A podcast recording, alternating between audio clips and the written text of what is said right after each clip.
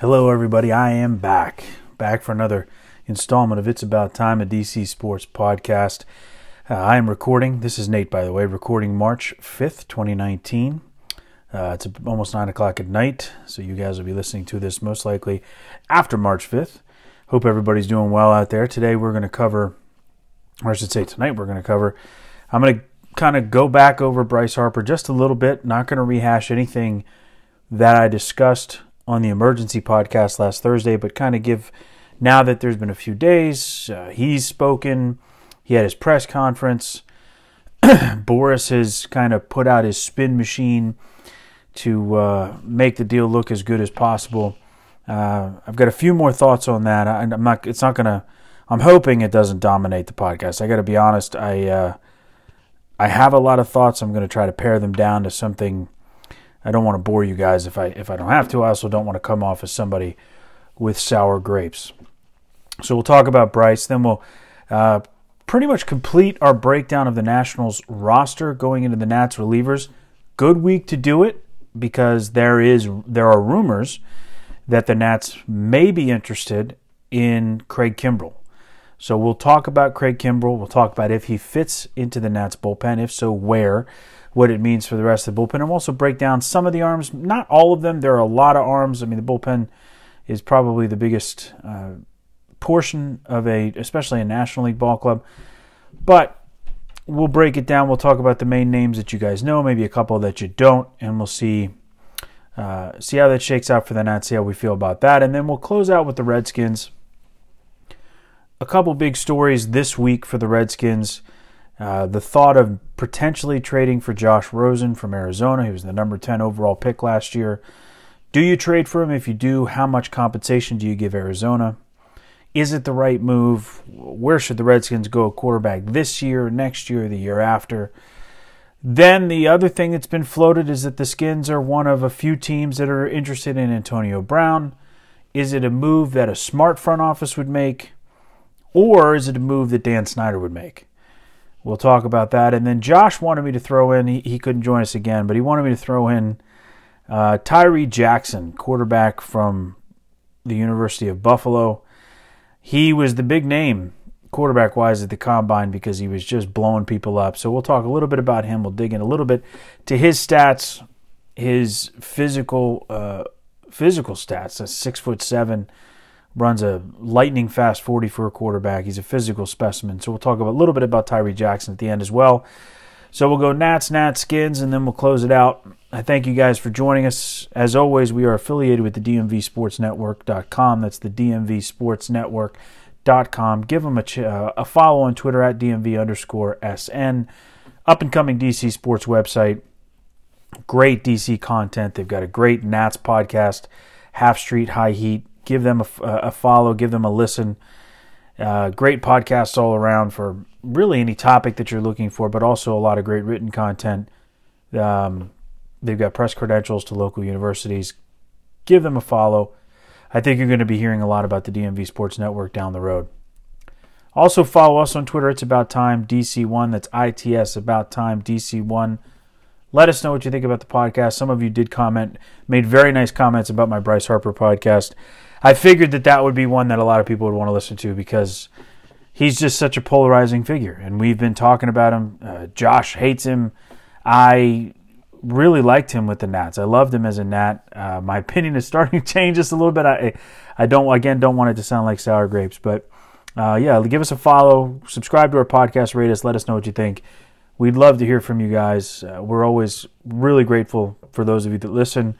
This is a lot of fun doing week in and week out, and I hope you guys are enjoying it as much as I am, and hopefully we can get Josh back in the fold soon. Let me take a quick uh, sip of water here. Alrighty, let's talk about, this is the Bryce Harper Revisited. It's been about five days or so since the news broke that Bryce is going to be signing with Philadelphia. I will say the first thing that comes to my mind is that the Scott Boras spin machine is working overtime. All offseason, the Lerner's deal offered to Bryce Harper, ten years, three hundred million dollars, no opt-outs. That's how it was pitched. It was leaked most likely by Boris's camp. It was it it did the Harper camp a huge favor. It set a baseline for them. ten years, three hundred million dollars. That's all we heard, and it benefited Bryce Harper. Now, he has to sign a deal that on paper, or at least on its face, looks worse than ten for three hundred, because ten for three hundred is thirty million dollars a year. The deal he signed is for about twenty-five point four. So, Boris has to spin it to make him look like the super agent, make it look like Bryce made the right decision by turning down the Nats.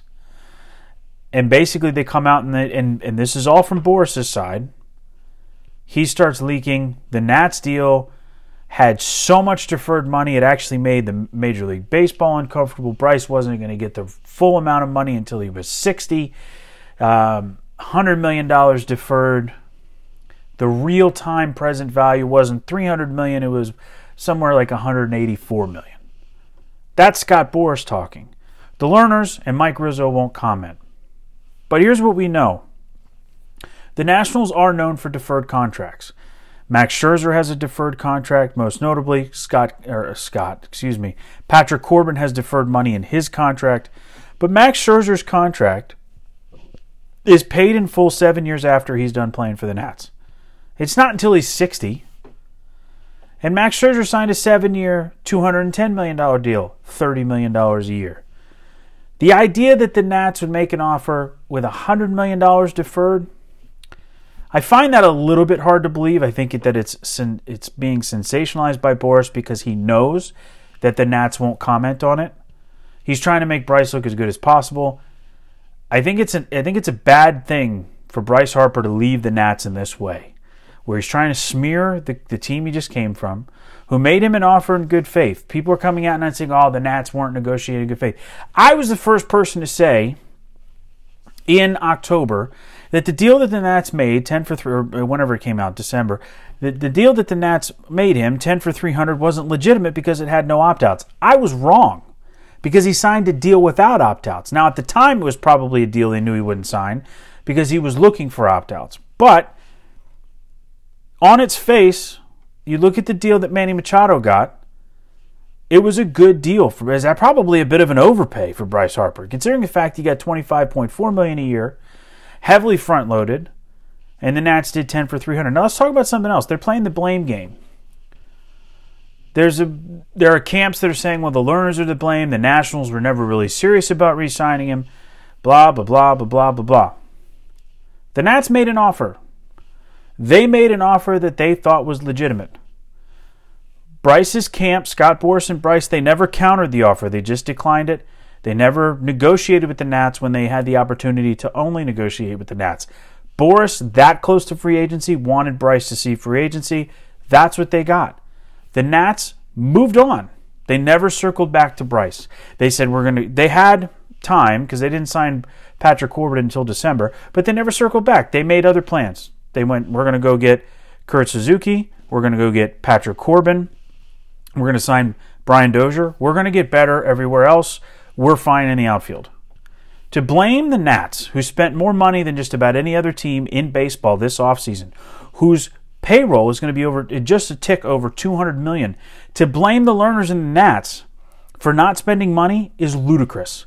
In the blame game that's being played, Bryce might have sour grapes because it wasn't as fun of a free agent period as he was hoping for, that he'd been dreaming of since he was sixteen years old. That's not on the Nats. The Nats put a value on him. To be honest, it was probably a bit of an overvalue. And he turned it down, and then he couldn't get an offer close to it until the very end when he was able to eliminate opt-outs and get the thirteen for three thirty. There's no sense playing the, the blame game. There's just none. If you're a Nats fan, I don't think you can blame the Lerners. I don't think you can blame Mike Rizzo. They made an offer. They said, okay, we got to move on, and they made their team better. Had they made an offer and then not circled back and then not spent any other money, then maybe you've got a gripe. Other than that, the Nats are going to put a team on the field this year that is one of the favorites to win the National League East, has one of the best pitching staffs in all of baseball, if not the best starting rotation in all of baseball. They're going to be competitive in every game they're in. And they could probably say the same thing next year, especially if they bring Anthony Rendon back. And this will, this move will be, the blow will be lessened if they do extend Rendon, because losing Harper and Rendon in back-to-back seasons would be a, a very tough pill to swallow. Be a tough pill to swallow for me. I love Anthony Rendon. I think I've made that clear over and over again. Let's talk about Bryce Harper and how he's handled this. We finally get to hear him speak. He, uh, before he even was in his press conference, some social media interaction was leaked or, or was posted. He was communicating with Le'Veon Bell, I guess, through social media, called Philadelphia the greatest city on earth. Okay. Uh, I'm not saying D C is the greatest city on earth, but Philadelphia is not the greatest city on earth either.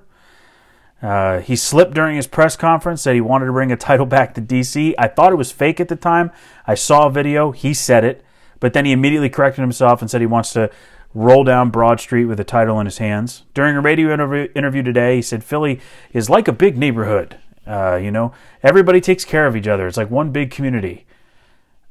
How much time has he actually spent in Philadelphia? He said his kids will be able to say they're from Philly, and he's going to go out and he's going to recruit players. If you don't think that he's going to reach out in twenty twenty to Mike Trout and get him to come to Philadelphia, you're crazy. All I got to say is the dude is coming off like he's full of shit. I'm sorry, it's not sour grapes, but he's coming off like he's full of shit. Because if you remember, back in September, he almost was on the verge of tears with how much he loved D C and how, how special it was to him. And now he's pretty much the same narrative, different town. Now, I'm not saying he should be pining over D C, but a lot of this is very similar to the shit that he said when he was here in D C. And he just is coming off as this robot, cliche-filled. It's really off-putting. Really, really off-putting. And I got to tell you, I made a bet with Josh. I made a bet with Josh on Friday. I said in the Sunday version of the Washington Post, Bryce will probably take out a one pa- full-page advertisement thanking the organization and thanking the fans for seven great years. It's pretty much the the move now. Paul Goldschmidt did it when he left it when he was traded from Arizona. That's the most recent example I can think of. Justin Verlander did it when he was traded from Detroit to Houston. He didn't do it. And I, listen, it's a minor thing, but it really shows he, he doesn't have the right people around him going, hey, man, this would be it's a good P R move. You should do this.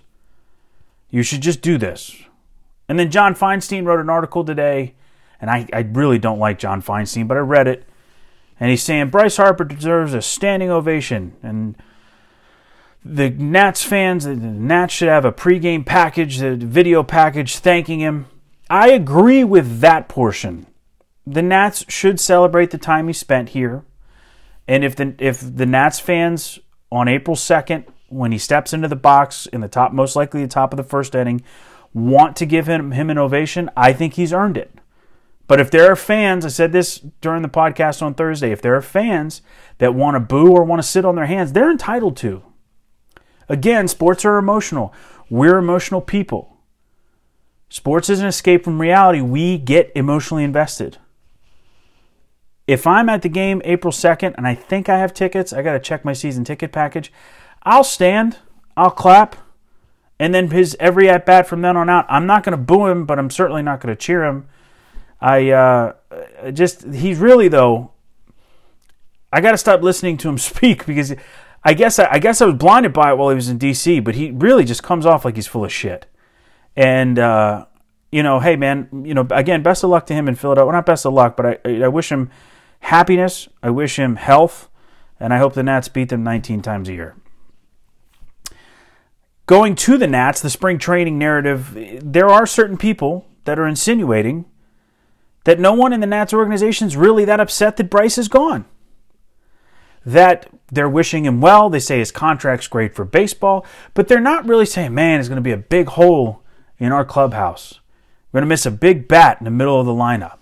You don't really hear that.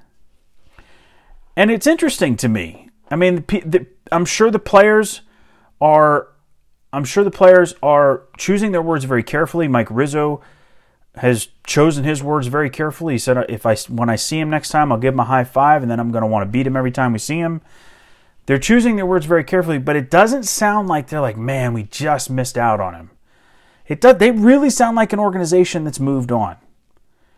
And, you know, Davey Martinez this morning was on the radio and he said, you know, Max is going to go right at him. You think that Max could, think I could go up to Max and tell him to walk Bryce? You know, they just, they seem lighthearted about it.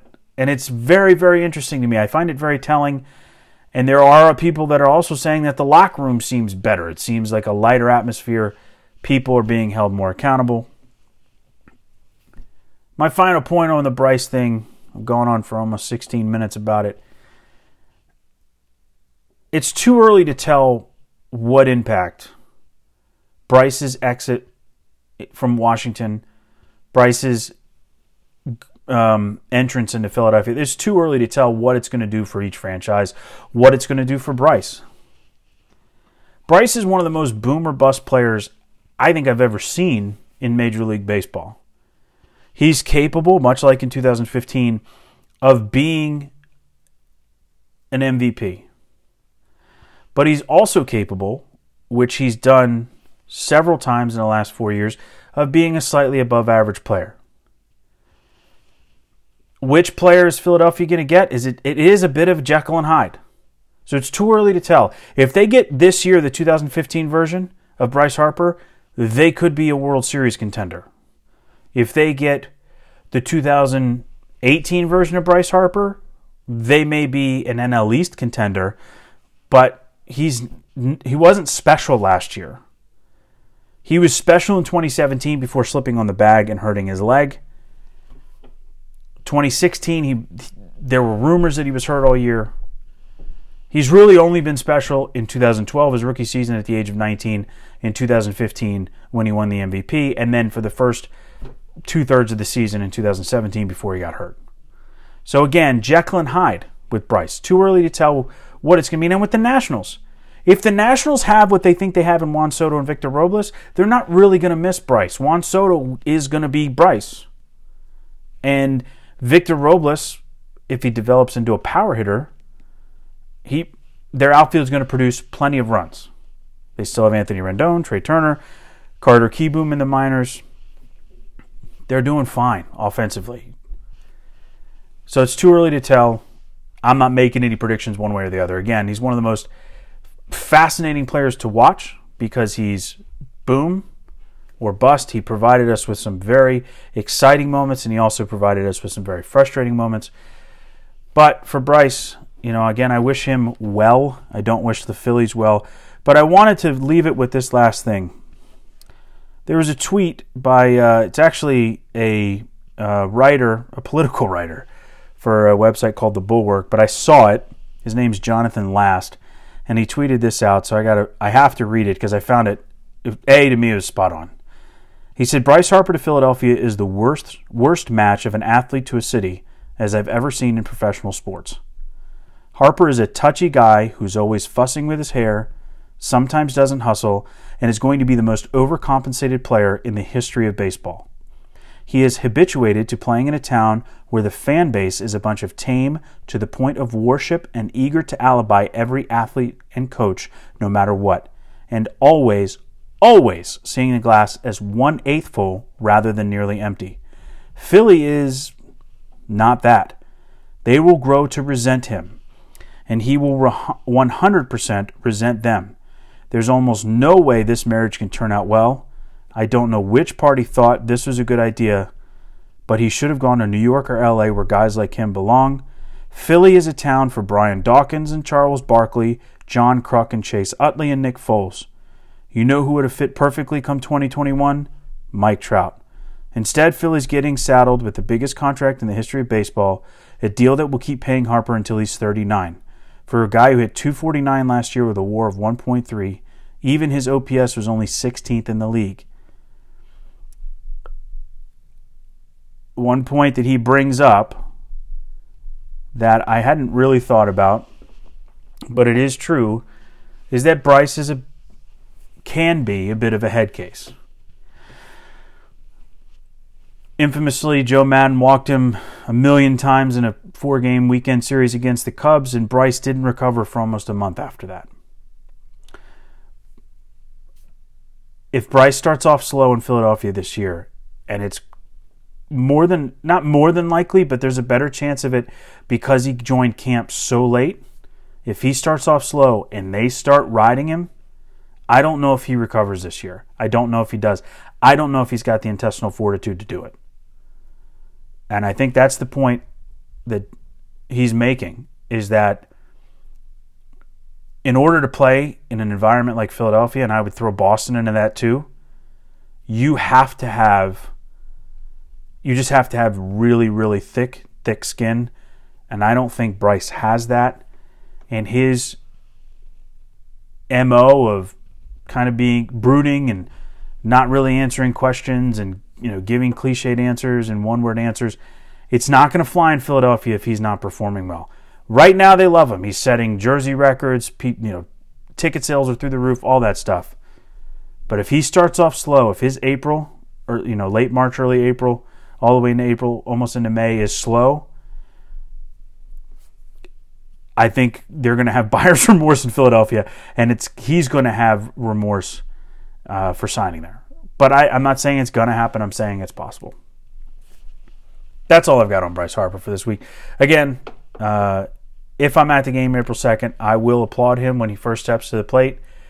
And then from then on out, he's he's a Philly. And we'll move on with who we got. I love Juan Soto. And I love the rest of the team. I love the team Rizzo put together. I think they've got just as good a chance. And uh, when we get to the Nats relievers, which we're coming up on now, I think if they add Craig Kimbrel, they become the clear favorite in the National League East and potentially in the entire National League. All right, so before we go into the Nats relievers, a quick reminder, we are affiliated with the D M V Sports Network dot com. Be sure to check them out, D M V Sports Network dot com. You can follow them on Twitter at D M V underscore S N. They release a bunch of podcasts, written material about D C sports. Give them a follow. Give them a listen. Check out their website. We've got a tab up on their website with a bunch of our information. They blast our stuff. We blast theirs. Please give them a follow. And uh, also, subscribe to our podcast. Give us a follow on Twitter. It's About Time, D C one, I T S, About Time, D C one. Let us know what you think about the podcast. If there's something that you'd like us to discuss, let me know. I'd be happy to bring it up and uh, talk about it.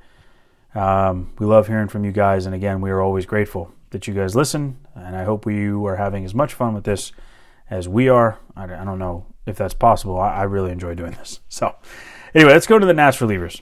Uh, I'm going to start with the Craig Kimbrel thing because I think it's the most interesting thing, and it's quite possible that by the end of this week there will be some resolution. Uh, the Craig Kimbrel thing to me, not just with the Nats but in general, is it's utterly fascinating. He's going into his age thirty-one season. He'll be thirty-one in, at the end of May. And for all intents and purposes, he is a future Hall of Famer. He's one of the best closers in the history of the game. Last year, two point seven four E R A, forty-two saves and forty-five opportunities. But the reason I think he's still sitting on the shelf is because he had a really dreadful second half and a not-so-good postseason. And some people think that he may have lost a step.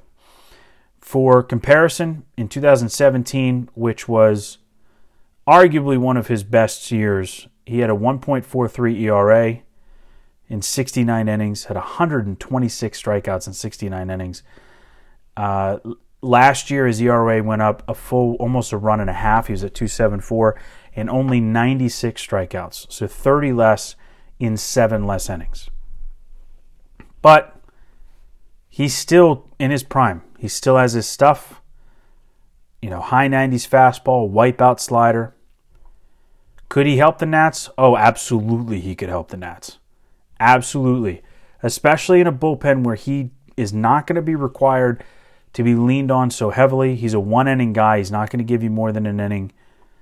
Absolutely he could help the Nats. The question is, how much money does he want?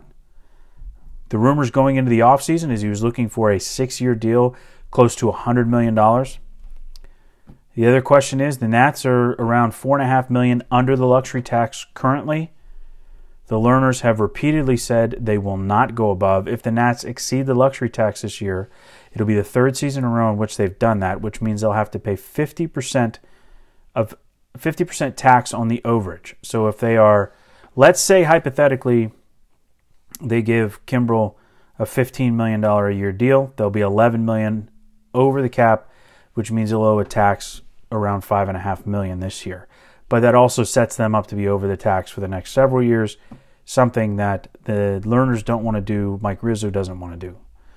Could they make it work? Certainly. I mean, they could restri- we've talked about this when we, you know, about a month ago when we were talking about buying low on Bryce Harper when there didn't seem to be that many options for him. They could restructure Zimmerman's contract to make room. That's probably the easiest way to do it. Zimmerman's got an eighteen million dollars number this year. If you reduce that to, I don't know, eight or nine million this year, you know, you break it down, let's say, to, you know, a two or three year deal for Zim, uh, add a little bit more money for him.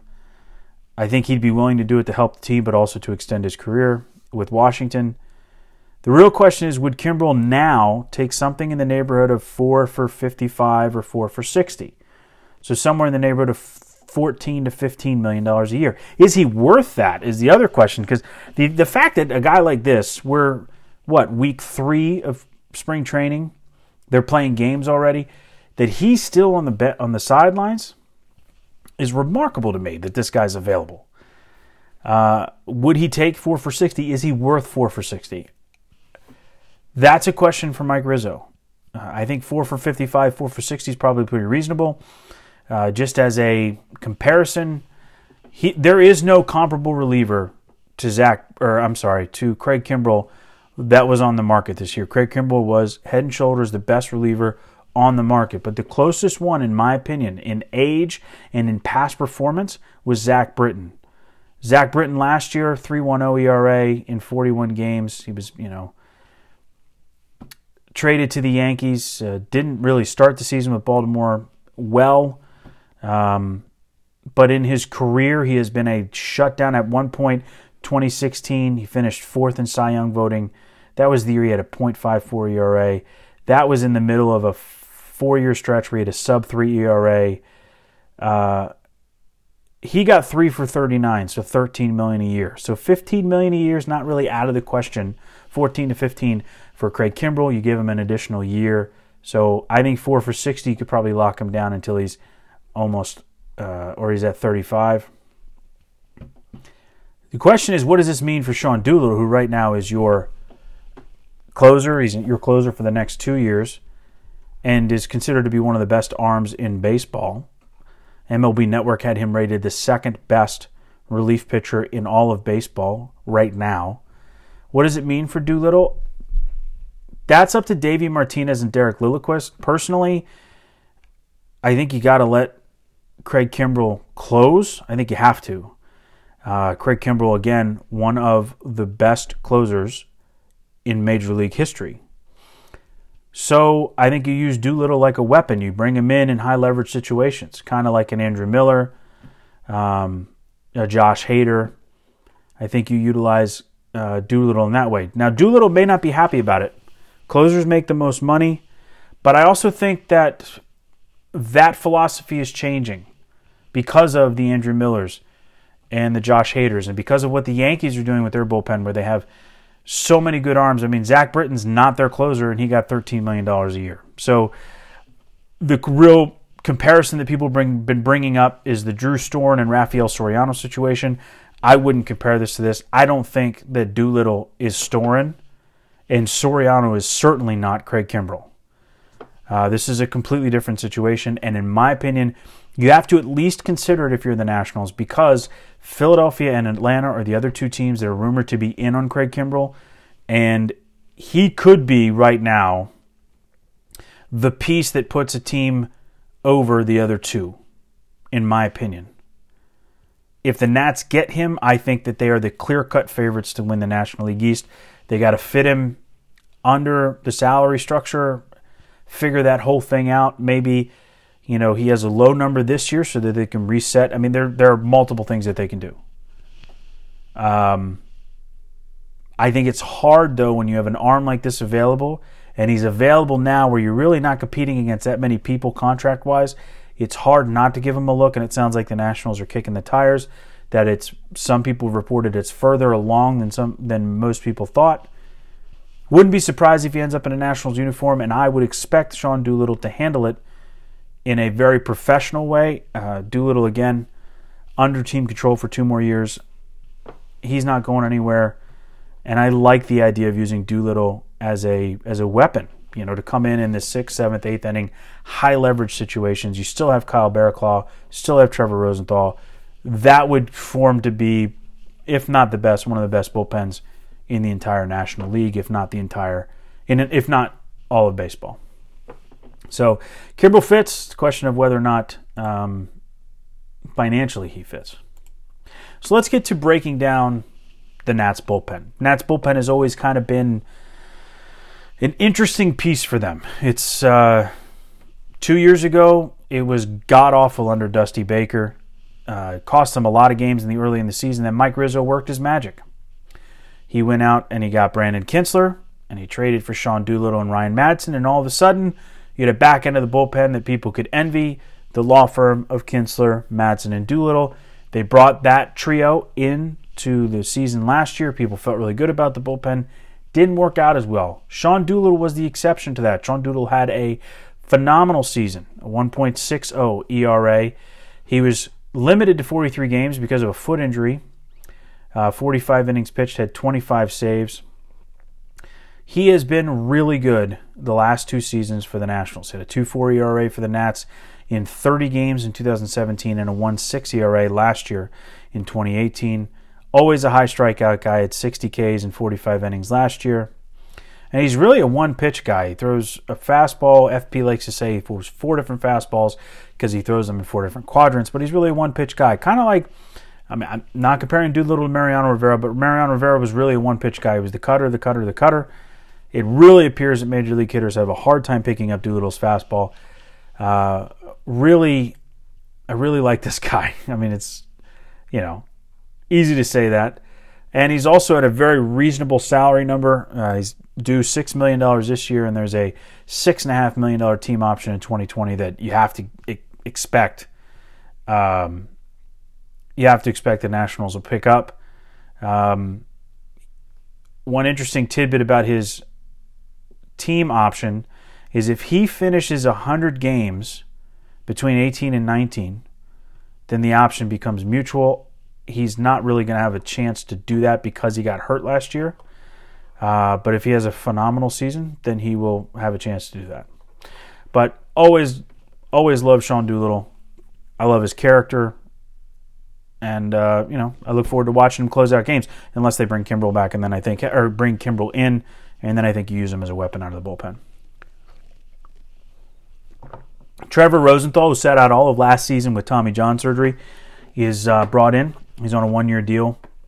He uh, last time he, well, I should say his career E R A is two point nine nine, one hundred twenty-one career saves, uh, was with Saint Louis for six seasons.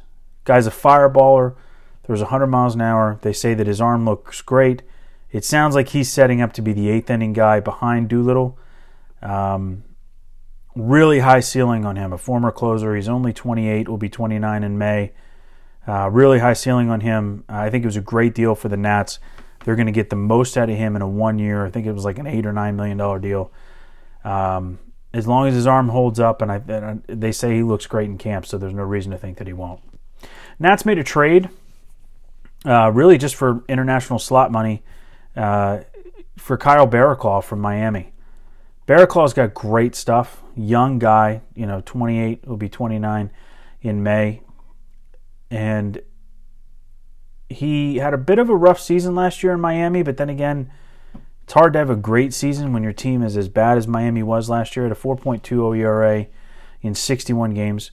But the three previous seasons, two point five nine, two point eight five, three point oh E R A, the guy's got really lightning stuff. Had one hundred thirteen strikeouts in two thousand sixteen in seventy-two innings. Um, always a big K guy. I still look at him as high upside.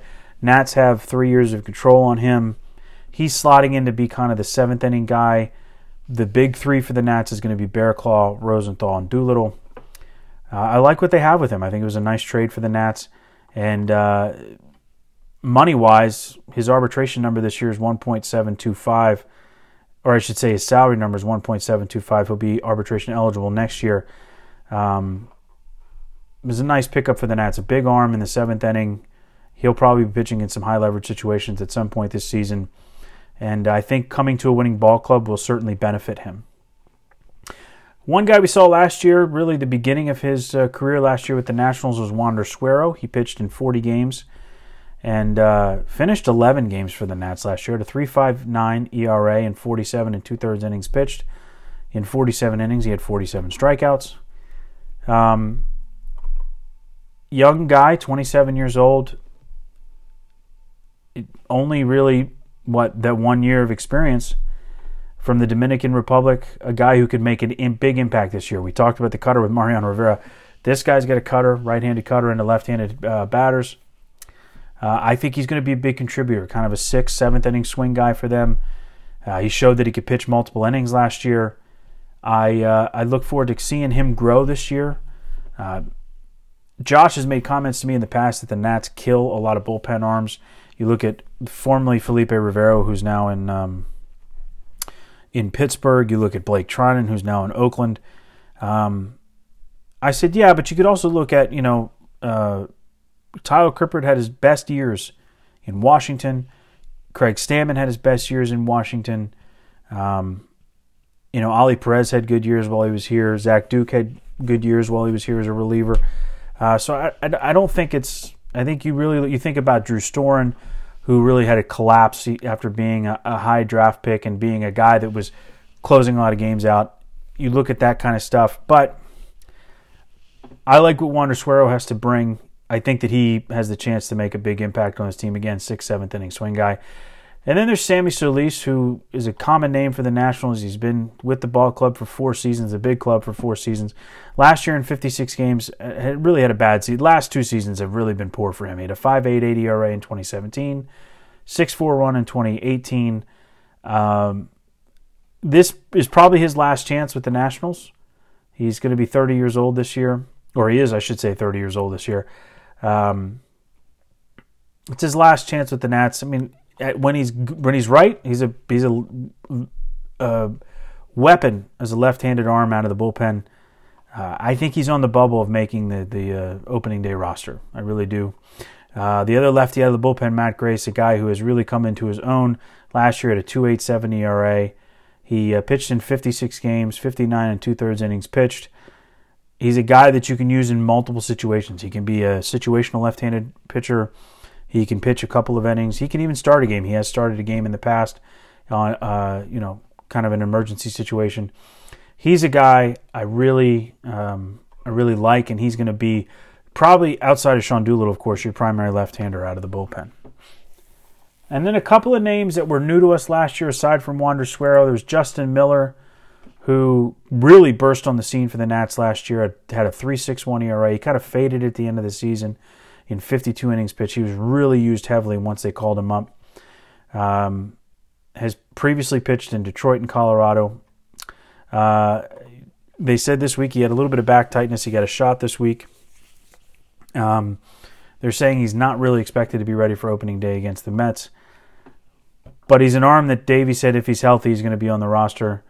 Uh, and again, middle of the season last season, he pitched some big innings for the Nats and was lights out. I think we'll see him plenty this year as, again, a sixth, seventh inning guy, uh, potentially eighth inning guy on nights where Rosenthal needs a night off. And then there's Jimmy Cordero, the fireballing right-hander, twenty-seven years old, also from the Dominican Republic. Uh, made his first appearance with the Nationals last year in twenty-two games at a five point six eight E R A. Um, nineteen innings pitched. He had twelve walks, so he's got some control issues. I don't think he makes the roster out of opening day, or for opening day, but I think that there's a better chance than not that we will see him at some point this season. Um, but again, big arm. And then you really got to talk about the final big arm that we'll talk about, the final arm in the bullpen is Taylor Rainey. And he's the guy that they got for uh, for uh, Tanner Roark. Um, I'm sorry, it's Tanner Rainey. not Taylor Rainey. Um, he's the the arm that they got for Tanner Roark. And uh, big arm from Cincinnati, throws over one hundred miles an hour. Um, really uh, young guy, twenty-six years old. He appeared last year in, for Cincinnati in eight games, had a twenty-four point four three E R A in seven innings pitched, uh, nineteen earned runs in seven innings pitched. So not a not a great uh, start to his career, but big arm. They've been saying a lot. He was a second round pick in two thousand fifteen by the Reds. They've been saying a lot of big things about him in, in camp. I think we'll also he'll be another arm that we see down the road. Uh, when you throw over one hundred miles an hour, you're going to get a chance to pitch in the major leagues. So for the Nats, I mean, that's what you're looking at. You really got a heavy back end of the bullpen. Barraclough, Rosenthal, Doolittle. Uh, I like the guys in the middle. Matt Grace, Justin Miller, Wander Suero. Cota Glover is a guy I did not mention, mainly because he hasn't been able to stay healthy and he's injured again. So I, I'm not going to talk about him until uh, he's ready to pitch. Um, Aaron Barrett is a great story. I mean, the guy injured his arm, and then while he was rehabbing, while throwing, basically broke his arm in half, rehab it again, hasn't pitched in the majors in several years, is back in Nats camp. It's a great story. I don't think he makes the roster on opening day. I think that he's still got some recovering to go if he if he even makes it back to the big club with the Nationals. Um, you have Austin Voth, guys like that. But you look at it, heavy back end of the bullpen, nice middle relief. They got to find maybe one or two more arms. And again, the wild card, do they bring Kimbrel in? He can make a huge difference to this bullpen, make this bullpen very, very long, especially in a postseason series. Uh, I like their bullpen. I don't. I wouldn't say I love it. I like it, especially in the seventh, eighth, and ninth innings. Um, they're really counting on Bar- Barraclough to take a step forward, uh, Rosenthal to return to the stuff that he had pre-Tommy John, and you want Doolittle to stay healthy. He has had shoulder problems in the past. There's a chance for this to go off the rails, but there's also a chance for this bullpen to be very, very good. Uh, and only time will tell. If they get out of camp healthy, I'll be happy, and then we'll see what happens from there. That's all I got about the Nats tonight. You know, we talked about Bryce Harper. I've been going for forty, forty plus minutes about Bryce Harper, the Nats relievers. Uh, we've covered the entire Nats team. Starting next week, I'm going to go into what I think is going to happen this year, you know, with players, with the team, how the team's going to shake out in the division, all that good stuff. And hopefully a week from now we'll have a better picture of who's who's signed. I mean, maybe with Craig Kimbrel. I mean, if you look at it, one thing that I find incredibly interesting, I just did a quick look on Baseball Reference. Adam Jones is still a free agent. Evan Gattis from Houston, still a free agent. Um...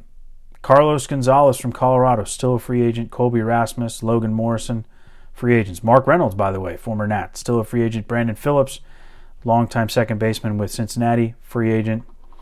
And then you look at the free agent pitchers.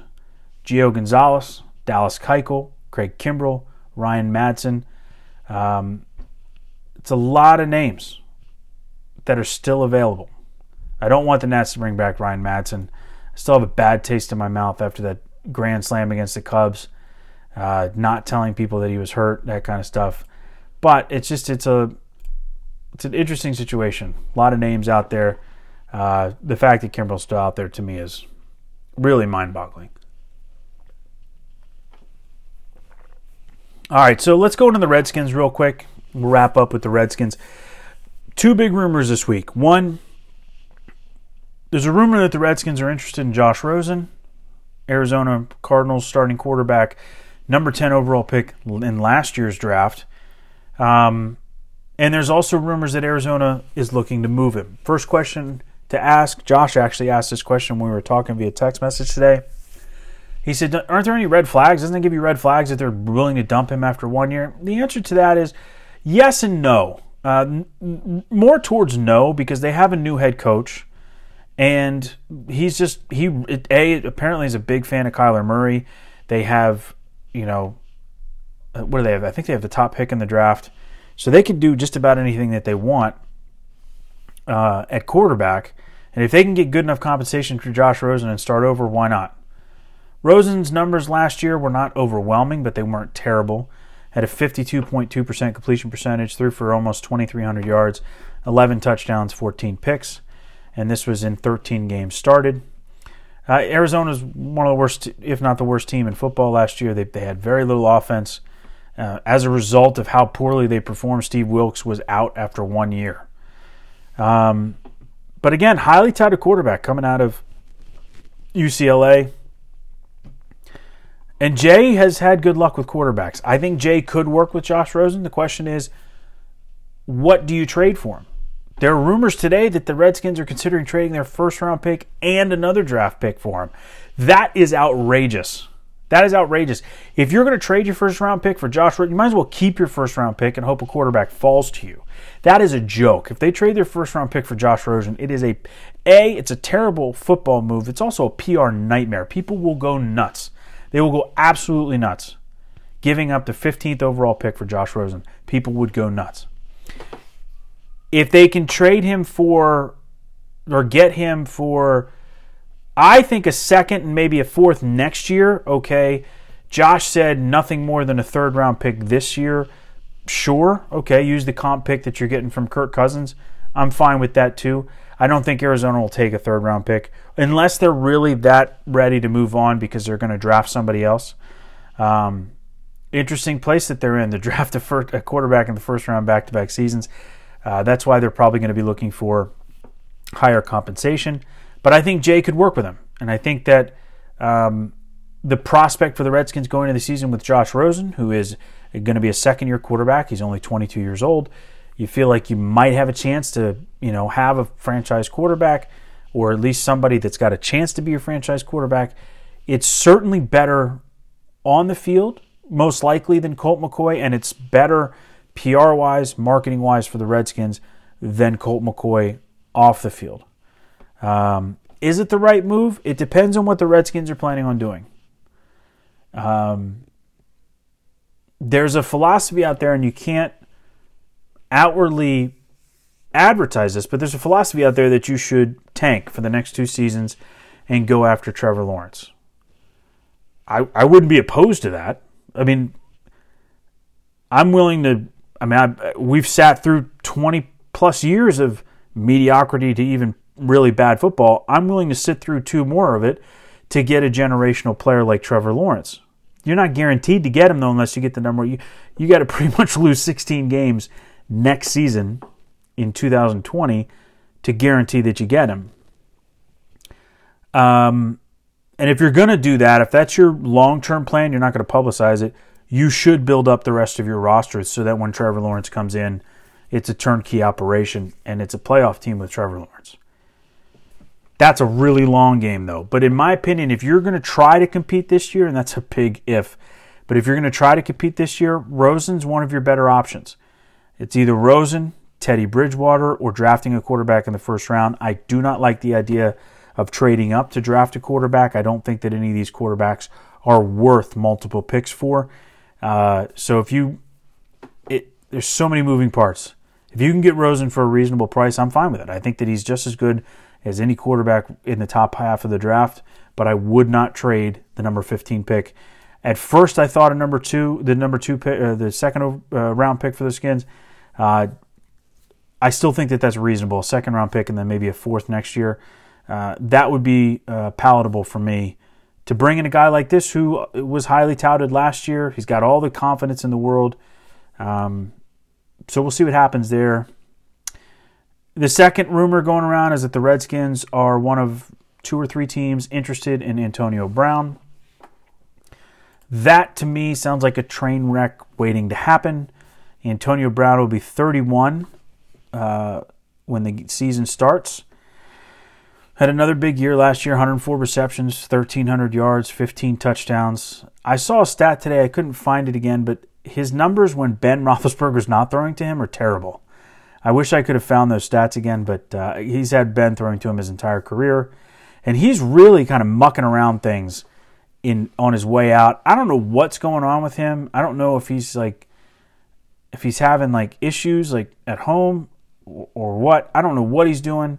Um, I know that the rest of his contract is not fully guaranteed, and that's what he's angling for, is more guaranteed money. Uh, the Pittsburgh Steelers in twenty seventeen, so two years ago, signed him to a four-year, sixty-eight million dollars contract extension. But again, um, that money was not fully guaranteed. He's looking to get traded to a team and then have them give him more guaranteed money. He's thirty-one. How many great years does he have left? Maybe two or three. But we don't have a quarterback to throw the ball. Even with Josh Rosen, is he going to want to catch passes from Josh Rosen coming from uh, future Hall of Famer Ben Roethlisberger? I don't know. I don't know. But that the question is, is it a good football move? I don't think it is. I don't think it's good for the locker room. I don't, because of what's been going on the last, I don't know, six to nine months with him in Pittsburgh. I don't think it's good for the locker room. And I'm not really sure that this, the Skins are not one or two players away from being a Super Bowl contender. A team that's a Super Bowl contender should be interested in Antonio Brown. A team really like the Pittsburgh, or I'm sorry, like the New England Patriots, who could absorb a personality like that, like they did with Randy Moss and Corey Dillon and et cetera, et cetera, et cetera. Uh, I, I think it's a terrible move for the Redskins. I really do. But is it a move that Dan Snyder makes to catch headlines and try to sell tickets? Absolutely.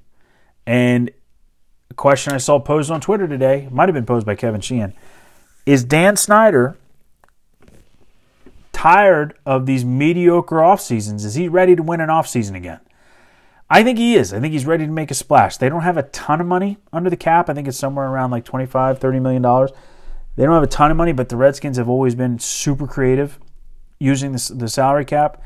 Wouldn't surprise me if they made a couple of big splashes. Josh Rosen might be the first shoe to drop. Uh, Antonio Brown might be another one. Uh, but this team is not an offseason away from being competitive. At least I don't think so. And Snyder might be delusional enough to think that they are, but I don't even think bringing Antonio Brown in will sell the amount of tickets that he thinks it will. I don't think it's going to have the impact that it might have had bringing in a player of his caliber ten years ago. I just don't think that it's going to have that. So I wouldn't rule the Redskins out. I think Dan Snyder has got more influence now than he's had in the last several years, and he's got itchy, an itchy trigger finger. But I wouldn't go get Antonio Brown if I was Dan Snyder. Last person I want to talk about, and this is actually somebody that Josh brought to my attention, a guy that really um, stole the headlines at the Combine because he was lighting up receivers with one hundred mile an hour fastballs. And uh, actually, apparently, Steve Smith walked off, Steve, former wide receiver for Baltimore and Carolina, walked off the N F L Network set and walked up and talked to him and said, "You got to stop throwing the ball so hard. You're making these receivers look bad, and they're trying to sh- you know show themselves too." This guy named Tyree Jackson from Buffalo. University of Buffalo. Uh, he's six foot seven, two hundred forty-five pounds. I mean, the guy's a monster, and apparently ran a lightning fast forty. He is a three-year starter uh, with Buffalo. Last season was by far his best, which was his junior year. He uh, started in fourteen games, had a uh, fifty-five point three percent completion percentage, thirty-one hundred yards, twenty-eight touchdowns, and twelve interceptions. Uh, and Buffalo ended up playing in the uh, Dollar General Bowl. They lost to Troy, forty-two to thirty-two. Um, but they did go ten and four last year in the M A C.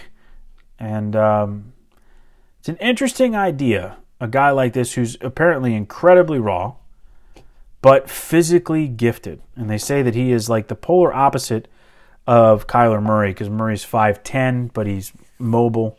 This guy, six seven, mobile, but also cannon for an arm. Uh, he's a project. He's a guy you could probably get third, fourth round. If you're really, you know, going to ride with Colt, this might be a guy you want to have as his backup that can learn Jay's system, even though who knows how long Jay's going to be here. But he's a guy that you could, you know, he's a really raw piece. But I like what Jay does with quarterbacks. So it's a name to look out for. Um, Tyree Jackson out of Buffalo, the Buffalo Bulls. Um, I'd never heard of him, to be honest. Um, but it'd be interesting to see if the skin, if he's on the Skins' radar in the third, fourth round, kind of the middle rounds. It'd be interesting to see if after his showing at the Combine, if he jumps up maybe even into the second round for a desperate team. Uh, I hope that desperate team isn't the Skins. um, we'll talk more about the Redskins next week. We'll talk about what they should do with the number one pick. Uh, should they go offense? Should they go wide receiver? Because uh, obviously the Josh Doxson thing did not work out for them, or it has not worked out yet. Do you go wide receiver? Do you go offensive line? Do you keep stacking up the defense? Um, do you go quarterback if a quarterback is available? Do you trade up for a quarterback? A lot of opportunities for the Redskins. But again, as I stated earlier in this podcast, I don't think that they're a player or two away. I don't even think they're an offseason away from being competitive even in the N F C East. Uh, they need to just start building the team for two, three years from now. They need to start building depth. They need to start getting faster. They need to start getting more talented at every position. And, uh, yeah, I think that's what they need to do. And then, you know, once the Alex Smith cap hits come off, then you can be more aggressive in free agency. But I think that that's how you build your team if you're the Redskins. We'll talk more about that next week, especially as the N F L draft gets closer. That's all I've got for today. I appreciate you guys listening. Again, we are affiliated with the D M V Sports Network dot com. That's D M V Sports Network dot com. You can follow them on Twitter at D M V underscore S N. You can follow us on Twitter. It's About Time D C one. That's I T S About Time D C one. Give us a follow. Subscribe to our podcast. Rate us. Let us know what you think. You know, shoot us a D M. Always happy to hear from you guys. And again, thank you guys so much for listening. Uh, we really have fun doing this, and uh, we hope you're enjoying it as much as we are. Until next week, guys, have a good one.